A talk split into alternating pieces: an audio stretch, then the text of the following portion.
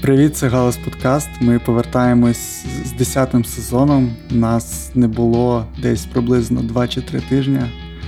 Навряд чи більше. Я просто чекав, поки у мене буде підбите око, щоб до вас повернутися з підбитим оком. Ми відпочили і раді повернутися до нашого радіоефіру. Тут варто, мабуть, на цьому етапі вже привітатись з Кирилом. Кирило все ще з нами. Привіт, Кирило. Привіт, Тарас, і привіт слухачі, так, глядачі, можливо, хто буде це дивитись на Ютубі. Да, ми хотіли зробити дуже багато апдейтів в цьому сезоні, але життя виявилось трошки складнішим, ніж воно є, тому ми зробили не всі апдейти. Як завжди, я дуже радий, що ми їх не всі анонсували. Але один із важливих – це ми нарешті перейшли на більш дружню до українців платформу Buy me a coffee з Патреона. Тому, якщо ви хочете нас підтримувати і вас стримувало те, що ми на Патреоні, то хай це більше вас не стримує. Зараз в Україні багато є ініціатив, які варто підтримувати, але якщо от чомусь ви хочете підтримати саме нас, ви можете зробити це там. І ми деталі напишемо в пості, мабуть, в подкасті це розповідати, не знаю, дивна ідея. Тому я думаю, що поки що ми залишимо це ось так. До наших старих патронів ми це вже прокомунікували, і якщо ви хочете долучитись до спільноти Галасу, то можете підписуватись на нас на Buy Me Coffee, там навіть є деякі позитивні наслідки від цього для вас, про що ми розповімо у пості. Кирило? Так, це важлива штука для нас була, тому що, да, якщо ви знаєте, то Patreon робив не дуже прикольні речі. Наприклад, відомий кейс Терненка та те, що спочатку навіть було, спочатку війни спорений з живим, що вони заблочили їм аккаунт. Ну, коротше, в принципі, кажучи, думаю, це давно був такий крок, який треба було зробити. Але, окрім того, ми з Тарасом домовились, що з цього сезону у кожному епізоді ми будемо, так би мовити, розповідати та промовити якийсь збір, тому що, напевно, немає нічого більш важливого, ніж підтримувати армію, якщо ви не в армії. Тому так, ми не робили цього у рамках подкасту до того, хоча ми, звісно, підтримуємо збори постійно і самі їх робимо. Але тепер це буде, якби так, частина кожного епізоду. Воно не буде займати багато, але тим не менш. Зборів зараз дуже багато, тому ми будемо от один на епізод. І треба, напевно, сказати, що якщо епізод зазвичай виходить після того, як ми його пишемо, там через декілька днів, і якщо збір вже закрито, то ми будемо постити реквізити якогось іншого збору. Тому що, ну, інакше це буде досить дивно. Але сьогодні, власне, і розпочнемо з цього. Сьогодні розкажу про збір, яким займається Олександр, а.к.а. Поп Гапон. Це людина, яка працювала в Клоузері у Києві, та взагалі діджей, дуже класний чувак і наш друг. От, він давно, ну, не те, щоб дуже давно, але це вже не перший його збір, тобто він займається волонтерством, але цей збір дуже великий, на 555 тисяч гривень. Хоча залишилося вже щось, зараз ми пишемо це у п'ятницю, залишилось десь 120, якщо не помиляюсь, чи 130. Наче не так багато у масштабах 555, але це дуже велика сума все одно. І ще, щоб дати деталі, на що він збирає, це дрон. Дрон з тепловізором, який коштує 380 тисяч, тачка. Дрон для Азова, тачка для штурмового підрозділу, який коштує 170 тисяч, яка коштує 170 тисяч, і компаси 5 тисяч. Сумарно 555. Всі посилання на цей збір і на деталі будуть в описі. Якщо Саша раптом закриє цей збір перед тим, як ми випустимо 500, знов-таки, то ми щось інше придумаємо. Тому закликаю вас, кожного та кожну, хто послухає цей епізод, будь-яку суму перерахувати або зробити репост. Ну, тобто будь-яка штука, вона буде корисною, як ви знаєте. Донати і репости – це те, що ніколи не буває зайвим. От.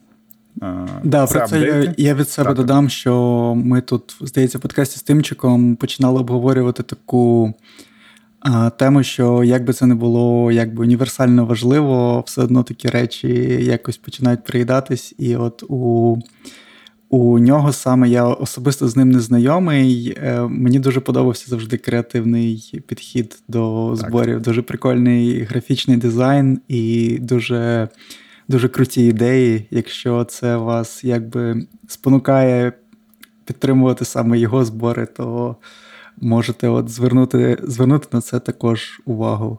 І, і більш того, скажу, що Саша не просто так, він ще розіграє різні подарунки. Тобто для тих, хто задонатить від 1000 гривень, там альбом Русі на вінілі розіграється, між іншим. Для тих, хто від 500, там книги та ще музика. Ну, коротше. Тобто це навіть не просто донати, не просто збір, а збір з приколами. Тобто, да, що каже Тарас. Ну, так чи інакше посилання будуть, ви самі зможете все оцінити. А тепер, власне, переходимо вже до Галас подкасту. Ми з Тарасом вирішили розпочати вдвох сьогодні цей сезон і продовжити таку, не знаю, як це правильно назвати, Тарас, рубрику чи формат, такий, який ми започаткували в минулому сезоні, який називається «Шестихвилинні огляди на хороші альбоми», чи якось так ми його назвали. Саме так. Так, і власне в рамках цього формату ми 6 хвилин обговорюємо кожний альбом. Ми з Тарасом не ділилися думками про ці альбоми між собою перед епізодом, тому так, Тарас не знає, що я скажу про його альбоми, я не знаю, що Тарас каже про мої альбоми. Ми обрали по 3 кожний. І, власне, єдине, що це було правило, що альбоми повинні бути цього року. Ну, звісно, тому що ми не будемо обговорювати щось, що колись давно виходило. От, тому переходимо до цього. Я от тут зараз буду включати секундомір, щоб ми намагалися хоча б вкластися в ці 6 хвилин. Тому що попередній досвід показує, що зазвичай в нас виходить більше, але ми будемо старатись, намагатись. От, Тарас, тому пропоную почати з тебе, з твого альбому. І, будь ласка, let's go, я запускаю таймер. Ну, я думаю, що можемо почати з такого дуже динамічного альбому, і це Never Ending Game Outcry. Дуже крутий альбом, мені насправді, я не буду тебе підставляти, мені дуже цікаво, що саме ти про нього скажеш, тому що ти мені писав якісь суперечливі речі в особисті повідомлення.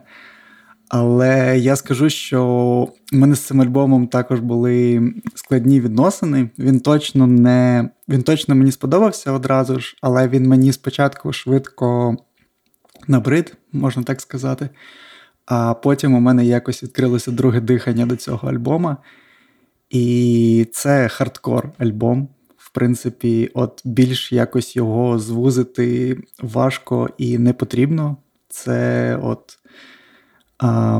не знаю, такий колектив, це їх другий повноформатний альбом, і мені він дуже подобається, по-перше, тим, який він кросжанровий, у ньому дуже багато є всього, всяких інфлюенсів, всього додано від якихось павер-метал шматків до брейкдаунів, до якихось, не знаю, приспівів, які звучать як ой-панк якийсь, і якісь перебори на хорусах там є. Ну, дуже прикольний альбом, дуже різноманітний.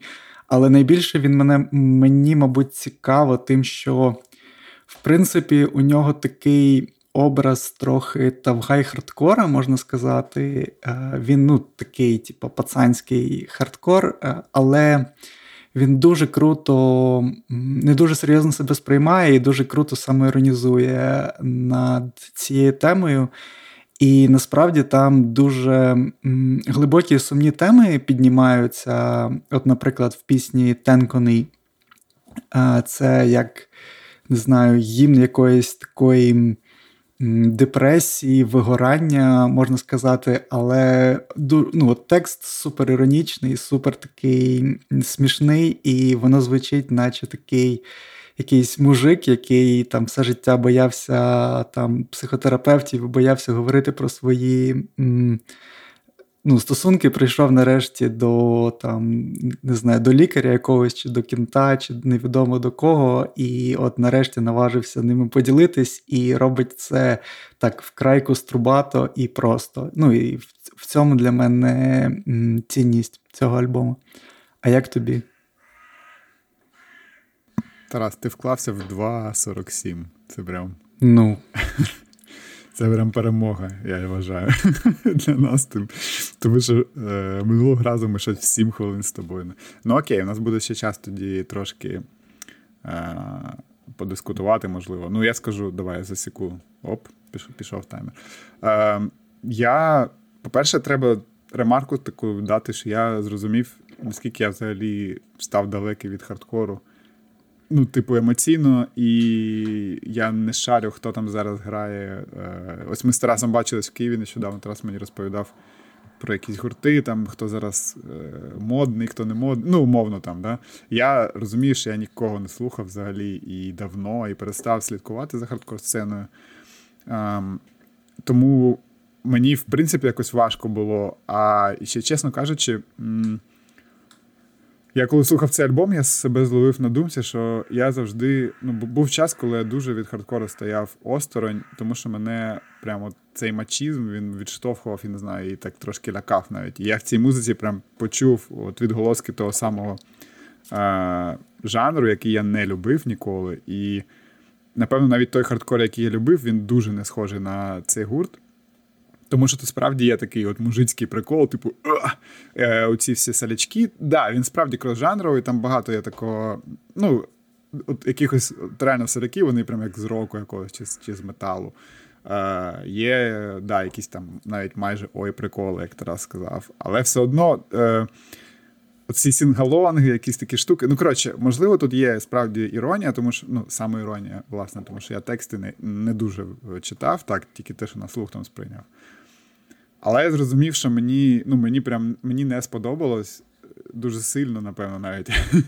І, тому що я себе ще уявив на концерті, і я уявив, наскільки мені було б ніякого на концерті. Ну, типу, наскільки я б відчував себе некомфортно в такому середовищі крутих пацанів, які там скачуть і сінгалонги роблять.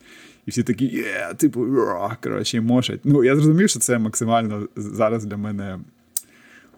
важко. Ну, тобто, шариш, наприклад, якщо є якісь гурти, які грають теж таку музику, теж таку якусь агресивну, але вона при цьому супермінорна або там така мрачна, то я можу для себе щось тут знайти. А ця музика, вона не мрачна, вона навпаки така, ну, така типу енергійна, весела.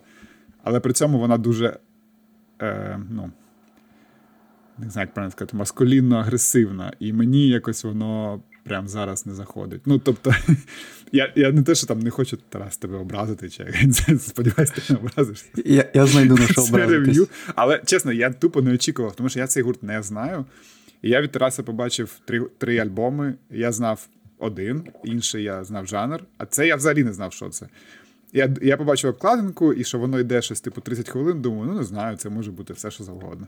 І я коли включив і почув саме таку музику, я ще думав, що Тарас таке взагалі слухає, чесно кажучи. Саме такий піджанр хардкору.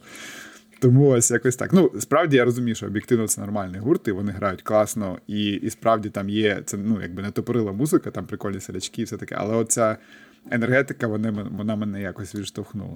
От, ну, якось так. Да, у нас тут не передбачено якби відповідей, і я дуже не хочу, знаєш, залітати в якісь там виправдання, і там, знаєш, там ти не шариш, там це більше, ніж музика, знаєш, типу щось таке казати. Але насправді мені здається, що ти трошки спроєктував якби жанрові атрибути на, ну, на сенс, тому що там сенс насправді от дуже сумний такий і такий дарк. Типа, от він весь такий про виснаження, про якесь от вигорання і про спробу знову там щось відчути, там, ну от щось таке. І самоіронія там лється насправді просто от як, не знаю, з якогось, не знаю, з чого повинна лити самоіронія. Я просто, ну, останнє, що скажу, я дуже раджу зацінити кліп на «Тен коній». І він теж, я не знаю, як їм це вдається, і він теж одночасно наче і серйозний, і класний кліп, але при цьому він місцями смішний, але воно якось передбачено смішний. І саме цією гранню між тавхайством і чимось самоіронічним, смішним, і тим, наскільки витримана ця лінія, от мені дуже подобається цей альбом. Ну, це справді круто, тому що я не... Знову таки, в нас є час, ми з тобою якби швидше впоралися з рев'ю, тому можна трошки ще сказати. Це приклад того, як контекст роялить, да, коли ти щось слухаєш. Тому що, бачиш, я сприйняв так, але якби я там витратив більше часу і там, ну, як ти кажеш, почитав тексти і занурився глибше, можливо, я б викупив, що воно... Ну, воно якби музично все одно, напевно, не моє, але оця штука... Ну, ця енергетика, вона, можливо, сприймалась би по-іншому. От. Ну, окей. Ні, ну, все, це був, насправді, це був дуже цікавий. Мені здається, з усіх альбомів, які ми сьогодні будемо обговорювати, це був найбільш якийсь непередбачений. Ну, чомусь я не знаю. Я прям не очікував, що ми будемо з тобою такий хардкор обговорювати. Це, ну, було прикольно почути, тому що я, знов-таки, не чекав.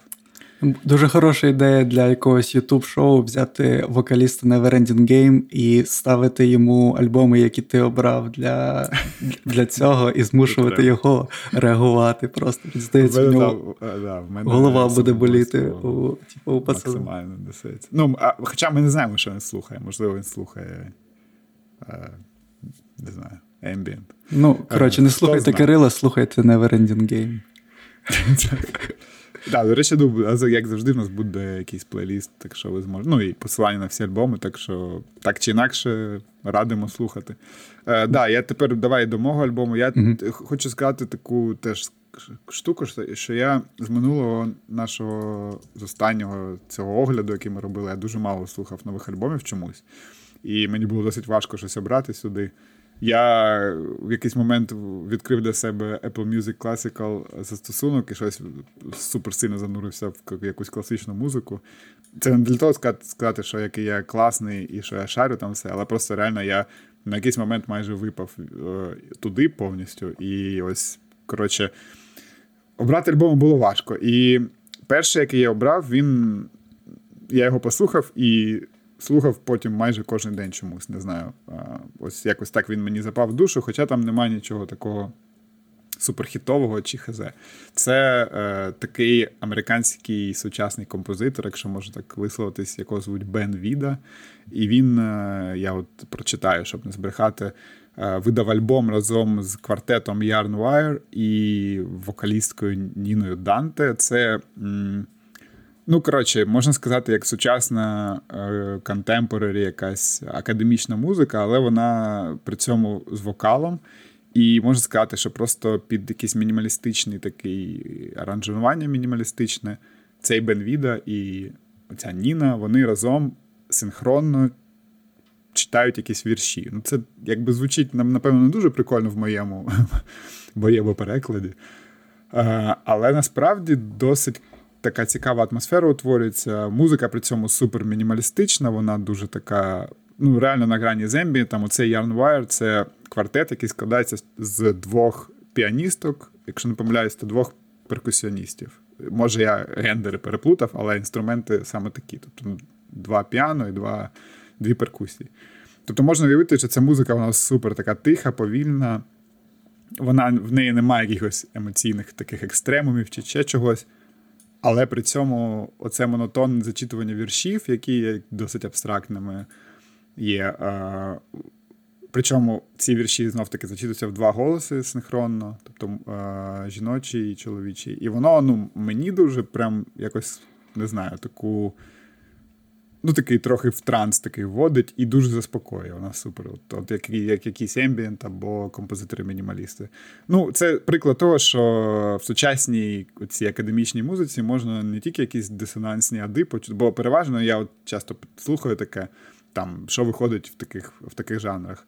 То переважно це щось таке складне в плані того, що люди грають максимально атонально і якби намагаються неприємно тобі зробити, я не знаю, як слухачу.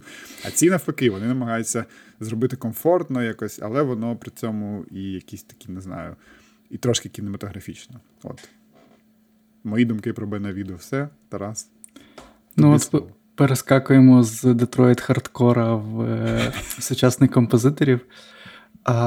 Я теж був дуже здивований, коли Коли почав це слухати, і я не подивився там на якісь теги, чи там, не знаю, і я чекав зовсім не того. Я не знаю, чого я чекав, мабуть, я чекав джазу. Тому що, може, це через те, що це твій альбом, чи я не знаю через що. І ще у мене така доволі, не знаю, соромно визнавати, але я думав, що початок – це інтро, і далі, далі почнеться музика. Бачиш, я залітаю з Never Ending Game одразу сюди. Но я повинен сказати, що мені дуже сподобалось, і якось стандартно так виходить, що із твоїх трійок мені от щось одне там найбільше залітає, і я це прям собі залишаю. І в даному випадку це буде саме ось це. Це така нова для мене територія. Я для себе, я тут, не знаю, поміняв трохи свій процес музичного задротства. Я, мабуть, про це зроблю патронський випуск, коли закінчу його. Це доволі цікавий експеримент для мене. І для мене це залітає, підкреслюю, для мене це залітає в папку Ambient, чисто по функції, яку це виконує. І мені дуже-дуже подобається сам продакшн, те, як це зроблено. Це цікавий тейк. От я десь бачив, по-моєму, на Бендкемпі теги мінімалізм поетрі, і мені здається, що невідомо, чого тут більше. Мені здається, що це скоріше поезія, ніж музика. Ну, дуже тупо якби за це сперечатися, дуже тупо намагатись визначити, чим саме це є. Це якийсь абсолютно зайвий пуризм. Це просто, не знаю, якось, щоб підготувати потенційного слухача. Тобто, по суті, це вірші під дуже-дуже мінімалістичну музику, але воно дуже красиво. Єдине, що мене здивувало, це от те, що саме на Apple Music, напевно, їх можна знайти, це просто я теж лінивий. А саме на Apple Music чомусь не було текстів, що в цьому контексті доволі дивно. Але дуже цікаво, дуже так спокійно, дуже функціонально і такий, не знаю, якийсь інтроспективно, якщо можна підібрати таке якесь розумне слово. І ще уже більше, не знаю, щоб перетворювати цей подкаст в якийсь мем, можна, я думаю, цей результат отримати, знаєш, як в математиці, як ці вирази, можна від скрімо якогось піти і віднімати поступово якісь там перегружені гітари, там щось таке, і в кінці там мінус там, 5 чи 10 якихось змінних ти отримуєш ось це. Може, це до речі, це цікавий тейк, тому що я от зараз подумав, що реально, якщо взяти якісь певні пісні для дисп'ют і прям сильно все занизити, то це буде воно. Ну реально, бо для дисп'ют там теж можна сказати, що частково це поезія під музику. Ну, в нього тексти там дуже великі. Ще, до речі, забавно, ти кажеш, нема текстів. І на Бендкемпі, здається, їх теж нема, я якщо не помиляюсь. І це теж дивно, тому що, тут вони дуже сильну роль грають, але чому вони їх не додали? Знов-таки, з того, що я почув просто на слух, мені здається, там все таке суперабстрактне, просто абстрактна поезія, але було б цікаво почитати, більше якось в це в'їхати. Ну, що можу сказати, Тарас, ми вкладаємося навіть не в 6, а в 4 хвилини. Це прям ідемо, коротше, на досвіді вже. Mm-hmm. Окей, давай далі твій альбом. Ми сьогодні по жанрах будемо скакати нормально, так що... Тут теж важлива ремарка, що у Never Ending Game тексти є. Просто теж, щоб ми показували конкурентні переваги різних музичних колективів, все більш зрозуміло. Клас. Наступний мій альбом, це зараз прозвучить дивно, тому що я в минулому подібному подкасті я сказав, що я намагався забити якось свої альбоми так, щоб не включати в нього Lana Del Rey. А зараз, не знаю, таке життя, воно якби таке дуже хаотичне, може закінчитись будь-який момент, і я вирішив, що я не можу пройти через цей рік і не згадавши про цей альбом Lana Del Rey. Did you know that there is a tunnel under Ocean Boulevard? Це... Я багато жартую там про те, що мене дуже легко купити там жіночим вокалом, Lana Del Rey, там у нас складні стосунки, там все таке. Но все-таки хотілося б більш якусь серйозну маску вдягнути і сказати, наскільки це насправді крутий альбом. І це не хот-тейк взагалі, тому що він круто прийнятий критиками, там всякі фонтани його хвалять. Але мені він дуже подобається тим, що окрім того, що він такий дуже інструментальний, великий, красивий, просто от якийсь нефілерний, там от з хітами, крутий альбом Лани Дель Рей, кращий за останні там 3-4 її альбома запросто. А хтось би сказав, що кращий взагалі її альбом. Але він ще дуже такий... Дуже контроверсійний, можна сказати, і в ньому є багато того, чого, в принципі, зірки такого масштабу собі не дозволяють, і він неймовірно сумний. Знову ж таки, якщо читати тексти, там просто людина на межі якоїсь депресії, вона про себе пише такі речі, що просто хочеться, пожаліти її, якось сказати, приїжджай в Україну, у нас тут все добре, Лана, там, зводим тебе на золоті ворота, напоїм вином, я не знаю що. Но дуже сумні тексти і дуже такі позломи, якісь сумні, такі аж, як якесь розбите скло, таке місцями там, сквозить, і так прямо аж уф. І він дуже довгий, в ньому дуже багато матеріалу, але воно якесь цілісно. Тобто, з одного боку, від кінця до початку його важко дослухати, в принципі, він більше години часу, і там є інтерлюдії, і там все таке. Але він якось, не знаю, мені здається, не провисає. Тобто я не скажу, що він рівний, в ньому є чітко 3-4 своїх хіта, але при цьому його можна все разом слухати і, не знаю, просто дуже-дуже крутий альбом, і мені дуже подобається те, про що вона в ньому говорить, і те, наскільки вона щира в ньому про своє життя і про якесь, про проблеми білих людей, про проблеми багатих, і про те, як її сприймають люди, і про все оце. Окей, я тут скажу одразу, що я ніколи не був фанатом Лани Дель Рей, і, напевно, пісня, яка мені більше всього подобалась в її виконанні, це був кавер на... На Нірвану. На Sublime. Я згадав. Кавер на Sublime з попереднього альбому і Норман Факін Роквелл, якщо не помиляюсь, з того альбому. Я б, напевно, ніколи цей не послухав, якби не ти. Якби не цей епізод галасу. І я повинен сказати, що мені реально сподобалось. Альбом прям класний. В плані того, що він... в ньому є проблеми, це правда для мене, але він дуже прикольно експлуатує цю тему якоїсь, не знаю, мінімалістичної музики під піано, але при цьому такий психоделічна американа така, я б так це назвав, але майже без гітар, напевно. Тут багато фітів, не всі мені сподобались, але дуже класний фіт з Джоном Батістом, який взагалі в цьому році, в минулому хайпанув сильно, всюди на фітах, він Греммі взяв за свій сольний альбом. Це такий мультіінструменталіст відомий, який був, здається, гітаристом на якомусь ток-шоу, у ток-шоу хоста чи то у Кіммела, я не пам'ятаю точно в кого. Я думаю, люди його знають по-любому.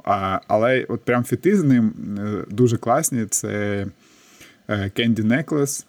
І потім там йде інтерлюдія. Це знов-таки той приклад, коли інтерлюдія класна. Це, це не дуже часто буває, як на мене. Зазвичай це просто, щоб розтягнути за якоїсь причини хронометраж альбому. Тут ця інтерлюдія звучить прям круто. І з ним яка, і ще, там ще декілька є. Є супер прям хіти, наприклад, A&W, це прям пісня, яка одразу заїдає. І там дуже цікаво, до речі, що я прочитав, що це A&W, це марка якогось пива в Штатах. Але при цьому це якби American Horror, абревіатура, яку вона використовує в приспіві.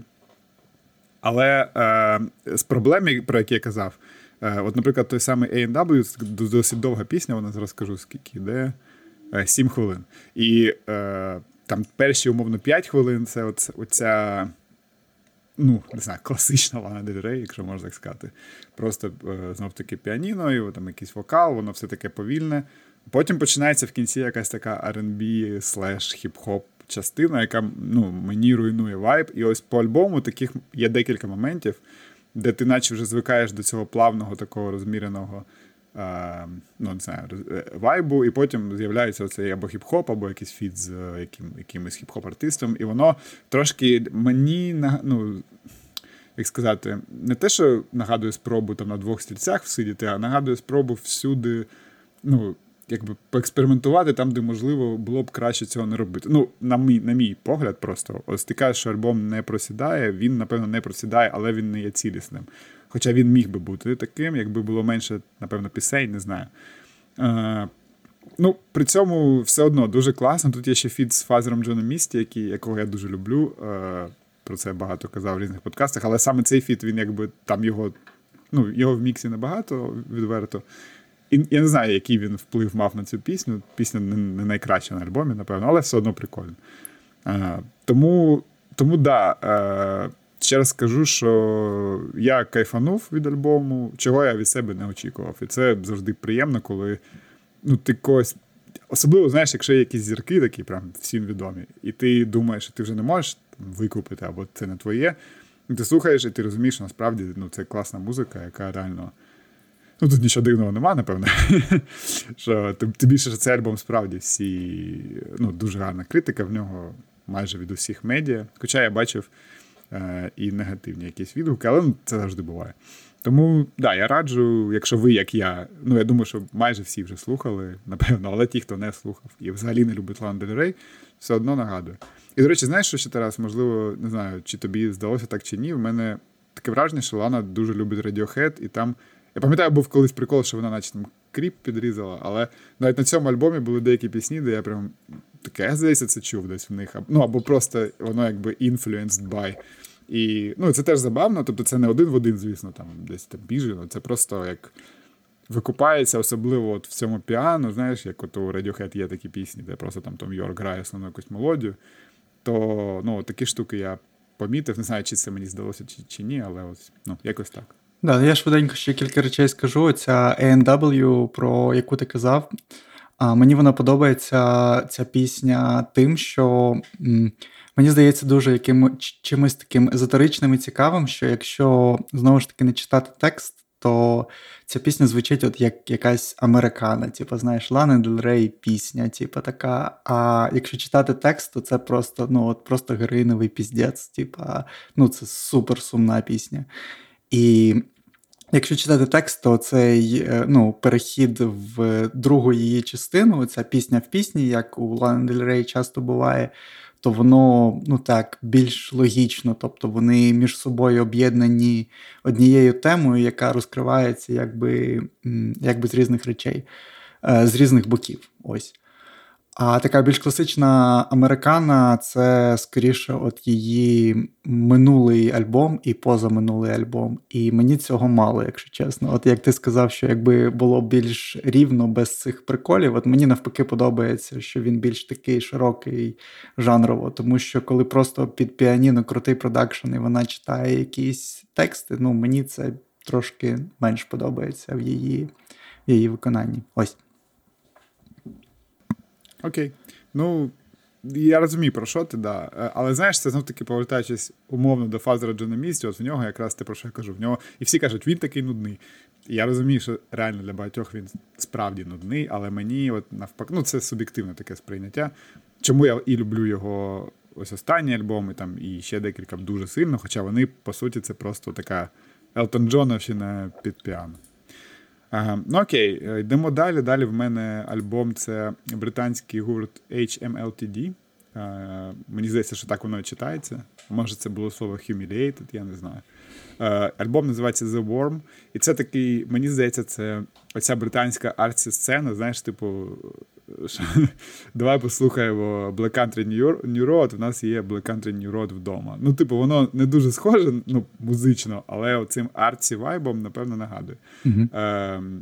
Альбом концептуальний, тут дуже всратий концепт про те, що Англію якихось середньовічних часів пожирає величезний хробак, ну, цей самий The Worm, просто буквально зжирає країну, і люди живуть всередині цього хробака, і там відбуваються якісь історії, та ось така якась концепція, не знаю, метафора, і тут кожен може бачити, що хоче, там хтось писав, що це метафора того, як капіталізм пожирає країну, ну і взагалі, типу, захід сучасний.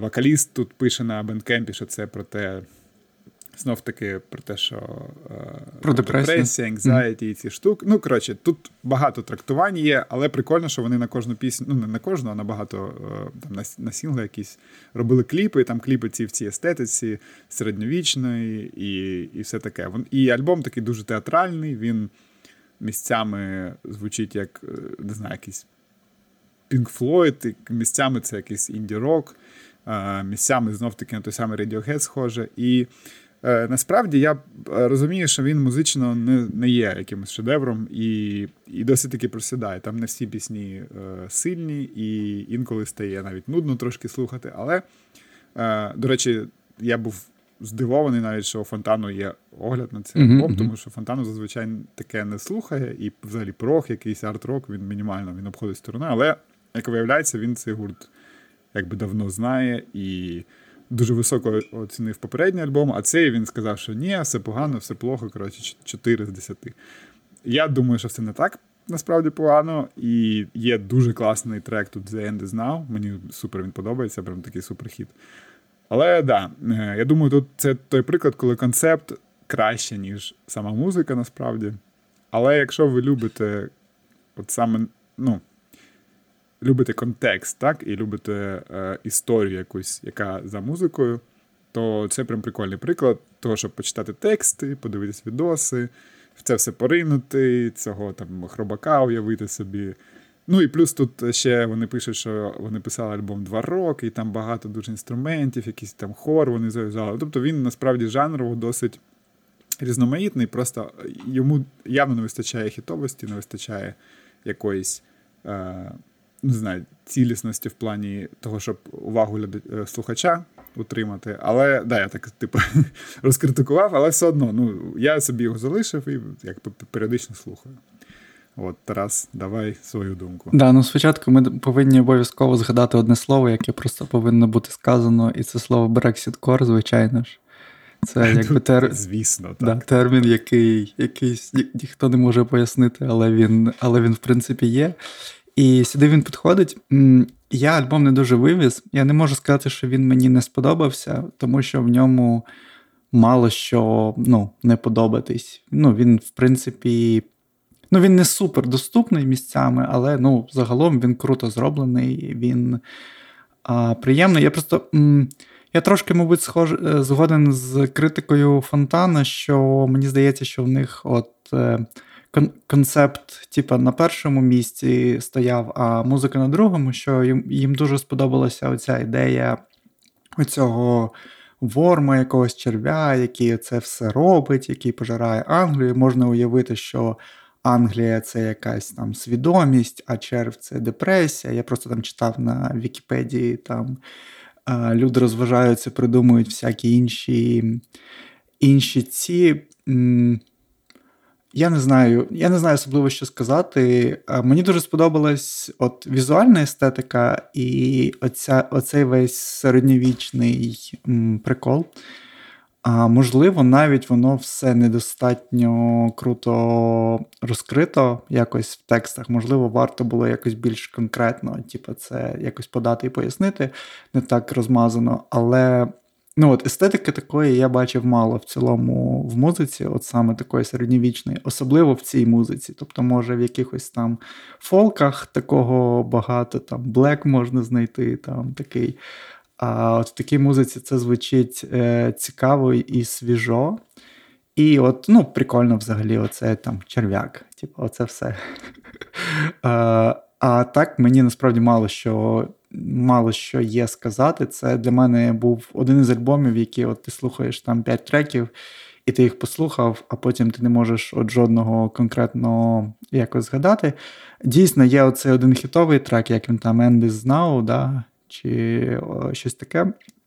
Але в цілому, ну, для мене це не альбом там в топі року, але, ну, така просто приємна якась знахідка і, ну, цікаво було от в це, ну, не знаю, якось поринути і подивитися, як люди трактують черв'яка в інтернетах. Так, ну, така от концептуальна цікавиночка. Ну, я, в принципі, розумію, про що ти, і прям з багатьма пунктами погоджуюся. От. Але все одно, ну, раджу хоча б спробувати, хоча б, да, заради цієї концепції і вайбу. Особливо на Ютубі подивитись відоси. Вони там прикольно робили навіть фулстрім альбому, як така фері-тейл, така книжечка, там, де всі ці пісні. Ну окей, давайте раз тоді переходимо до твого останнього альбому на сьогодні. Мій останній альбом – це Ascended Dead, Eventful of the Apocalypse. І тут я зроблю коротку предісторію, що для мене, напевно, не вийшов ще такий дезметал альбом року. Я знаю, що на днях вийшов Outer Heaven, я його ще не слухав. От такий прям от однозначний якийсь фаворит, альбом, який я довго буду там ходити, слухати. От він, його для мене ще в цьому році немає. І в мене було багато runners-up, там Split, Undergang зі Spectral Voice, там дуже класний. І я там вибирав із купи варіантів, я щось зараз не можу згадати, може під кінець згадаю, бо хочеться свій улюблений жанр якось просувати. І я вирішив зупинитись на оцьому альбомі. Тут важко якихось задротів ним здивувати, тому що це 20 Bucks Spin, це стає вже просто якимось таким, знаєш, як не круто радити, тому що це настільки очевидно, що просто от взагалі... Але мені дуже сподобався цей альбом, також не з першого прослуховування, можна сказати, він мені залетів, тому що він специфічний трохи, він специфічний дуже своїм звуком, він дуже якийсь компресований, глухий, навмисно, і він такий, можна сказати, крос-жанрів, в ньому є от якийсь технодес взагалі, шматки, є просто блек, є якісь більш трешеві такі шматки, але мені подобається він як, не знаю, якесь полотно звука, в тому плані, що я був дуже здивований, от коли читав про цей альбом, я був дуже здивований, що ніде не референситься Лавкрафт, тому що, як правило, в таких альбомах він десь там має вилізти, і він от весь такий якийсь, як, не знаю, от в'язки, якийсь, як, от, не знаю, як звук якихось рептилій чи змій, от щось таке супер темне, зле, таке огидне і брудне якесь, і... Але при цьому, от не знаю, якщо більш якимись популярними гуртами говорити, то можна багато спільного знайти з гуртом Portal. От у них теж такий технодез, який більше як якесь, не знаю, от полотно, на якому просто от мажуть якимись такими мазками. Не в плані того, що, о, подивіться, як я вмію там свіп на... не знаю, свіпи, якісь крейзі, там щось, там восьмиструнні гітари, там, боже збав. Воно все технічно зіграно, але це наче як не головне. І воно змінюється, дуже йобнуті структури цього альбома, але при цьому всьому воно так зведено, що це все відсунуто на якийсь задній план, і це до тебе якось так глухо доноситься. І от саме це створює цей вайб якихось от істот, які там на мокрих каменях, не знаю, вовтузяться і... От так це все, ну, подається, не знаю, я дуже якось збивчиво це все розповідаю. Це, ну, крутий колектив, вони не новачки, вони, здається, з 11-го року грають, і там багато дуже-дуже іменитих людей, там ударник грав просто кругом. Але от цей альбом мені не з першого разу, але дуже залетів насправді, ось.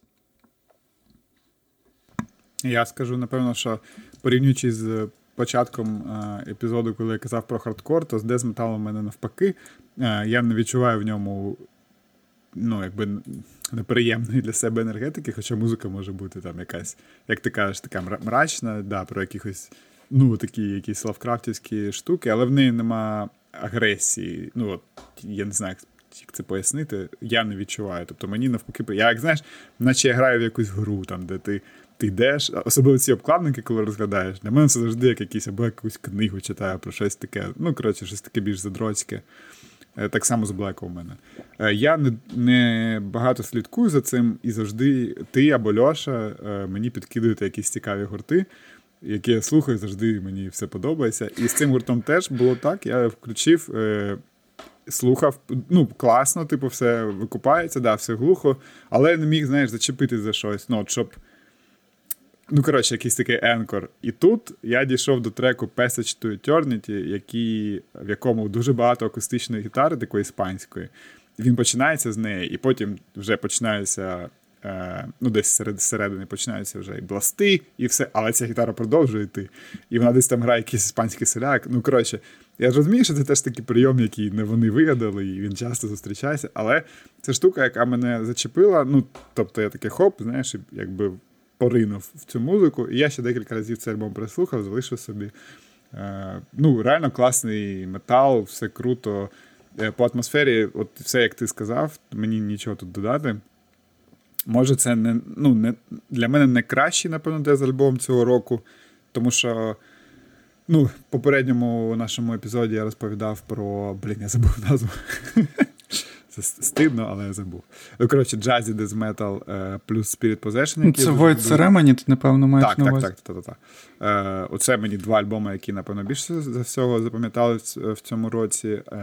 Але це і такий прям контендер на топ-5 метал-альбомів для мене. При тому, що, знов-таки, я не дуже багато їх слухаю, але кайфанув. І, ну, коротше, ця музика для мене, вона, як завжди, вона дуже багато образів викликає. Я це в музиці дуже люблю, коли ти слухаєш і ти щось уявляєш. Це не завжди буває. Звісно, не вся музика, в принципі, для цього створена.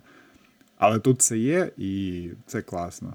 Тому, да, респект. І послухайте цей Passage to Eternity трек, бо гітарка акустична в дезметалі – це завжди топчик. Мені дуже подобається оце поєднання важкої якоїсь теми і іспанської гітари. Клас. Да, я тут, продовжуючи цю лінію нав'язування своїх думок, я думаю, що те, що ти сказав, що нема за що вуху зачепитись, окрім цього, мені чомусь здається, що от зведення, воно ж намагається, ну, правильне, круте зведення, воно, ну, подає ідею, якби, альбоми насправді. І мені здається, що те, що воно зроблено так глухо, якось максимально нечітко, мені здається, що в цьому... Ну, через це подається ідея, що там якби не повинно взагалі вухо, ну, зачіпатись, якщо ти розумієш, про що я. Ну, тобто напевно, це як просто таке сонячне полотно. І ще я підглянув трохи в свої нотатки і хотів сказати, що от інші якісь раннерзап цього року в дезметалі для мене це Command, EP-шка, Death Age і Torture Rack, Primeval Onslaught. Якщо, ну, вас цікавить жанр, то можете послухати. І ще є дуже крута EP Innumerable Forms, які заграли зовсім Doom Metal. Тобто це дуже крута, якби, Death Doom група, яка минулого року випустила, мабуть, кращий альбом року в Death Metal. А в цьому році вони вже випустили EP-шку, і вона от Doom зовсім, майже без метала. Це прикольно. Окей, поговорили про дезметал і завершуємо цей наш епізод альбомом максимально ультра-софті. Це просто найбільше софті я не міг, напевно, обрати. Це City and Colour, альбом The Love Still Held Me Near. Ну, що сказати, City and Colour – це проєкт Далласа Гріна, думаю, всі знають. Хто не знає, то трошки розкажу. Був гурт Alexisonfire, там був гітарист Даллас Грін, вони грали скрімо, ну це не зовсім скрімо, звісно, було завжди, але щось типу з тієї тусовки починалось. Далі вони прийшли взагалі в якийсь рок, досить успішний канадський гурт. Але він в якийсь певний час відмежувався від них, почав грати акустично сольне щось, і я слухав з самого початку, ще з першого, із першої EP, там, я не пам'ятаю, це який рік був, 2004 чи 2006 чи 2008, ну, коротше, десь там. Але все, що він пускав після 10-го року, мені не подобалось, там пішла якась американа, і все було нудне таке.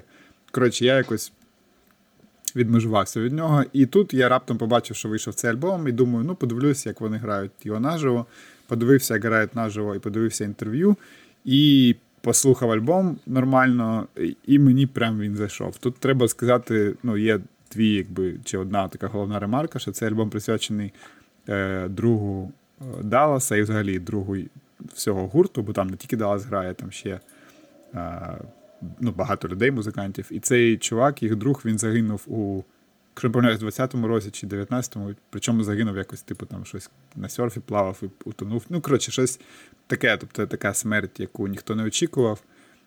І, ну, їх це дуже все дуже сильно потрясло, вразило. І тут почався ковід, вони не могли грати разом. Коротше, це така розтягнута у часі травма, яку ось тільки зараз, 3 роки пройшло, вони змогли якось трансформувати у музику. І насправді музично це нічого видатного знов-таки з себе не представляє. Це просто той самий City and Colour, та сама така американа, гітарна, дуже повільна, спокійна, красива.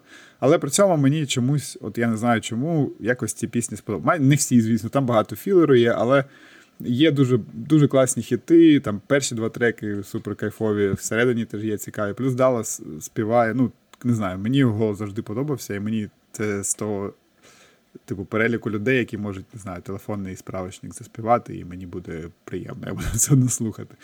Ось, і я дивився інтерв'ю з ним, він такий дуже відкритий і, ну, видається щирим, і ось коли він розповідав про цього друга, то ти бачиш, що все ще це, якби, це, ну, це болить, і тому ця музика сприймається відверто, ну, так само, як його слова.